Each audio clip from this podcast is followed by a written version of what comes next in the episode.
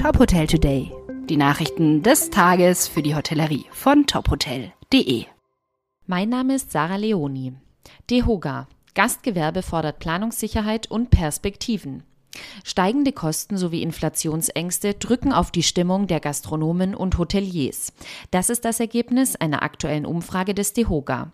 Auch wenn wieder Reisen und Essen, Firmenveranstaltungen, Events, Konzerte und Messen stattfinden, sind wir vom Vorkrisenniveau noch weit entfernt, erklärt DEHOGA-Präsident Guido Zöllig. Den derzeitigen Buchungsstand für das wichtige Weihnachtsgeschäft bezeichnen rund 55 Prozent der Umfrageteilnehmenden als gut bzw. befriedigend und 45 Prozent als schlecht.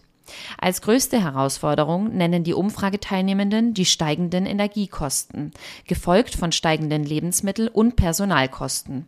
Von den politischen Akteuren fordert Zöllig jetzt eine ideologiefreie, verlässliche Politik, die Orientierung gibt. Wir Gastgeber brauchen Planungssicherheit und klare Perspektiven. Es sei gut, dass die Vorschläge für die Gas- und Strompreisbremse auf dem Tisch lägen. Das politische Branchentreffen findet heute in den Bollefestzellen in Berlin statt. Neben Hubertus Heil und Wolfgang Kubicki werden viele weitere Experten aus Wirtschaft, Branche und Gesellschaft anwesend sein. Südwesten. So kämpft das Gastgewerbe mit der Energiekrise. Um Kosten zu sparen, dünnen Gastronomen im Südwesten ihre Speisekarten aus oder lassen die Türen häufiger geschlossen. Optimierung ist eine Daueraufgabe, aber der wirtschaftliche Druck ist gestiegen, sodass Öffnungszeiten, Speisekarten oder der Personaleinsatz hinterfragt werden, sagte der Sprecher des Hotel- und Gaststättenverbandes Baden-Württemberg, Daniel Ohl.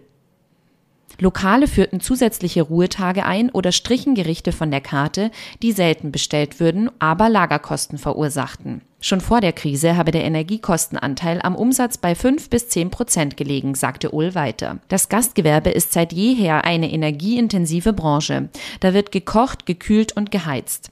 Aber nicht nur steigende Energiepreise, sondern auch gestiegene Warenpreise und Personalkosten machten das wirtschaftliche Arbeiten derzeit schwer. Im September etwa hätten eine Inflationsrate von 9,5 Prozent durchschnittliche Preissteigerungen im Hotel- und Gaststättengewerbe von 7,1 Prozent gegenübergestanden. Weitere Nachrichten aus der Hotelbranche finden Sie immer auf tophotel.de.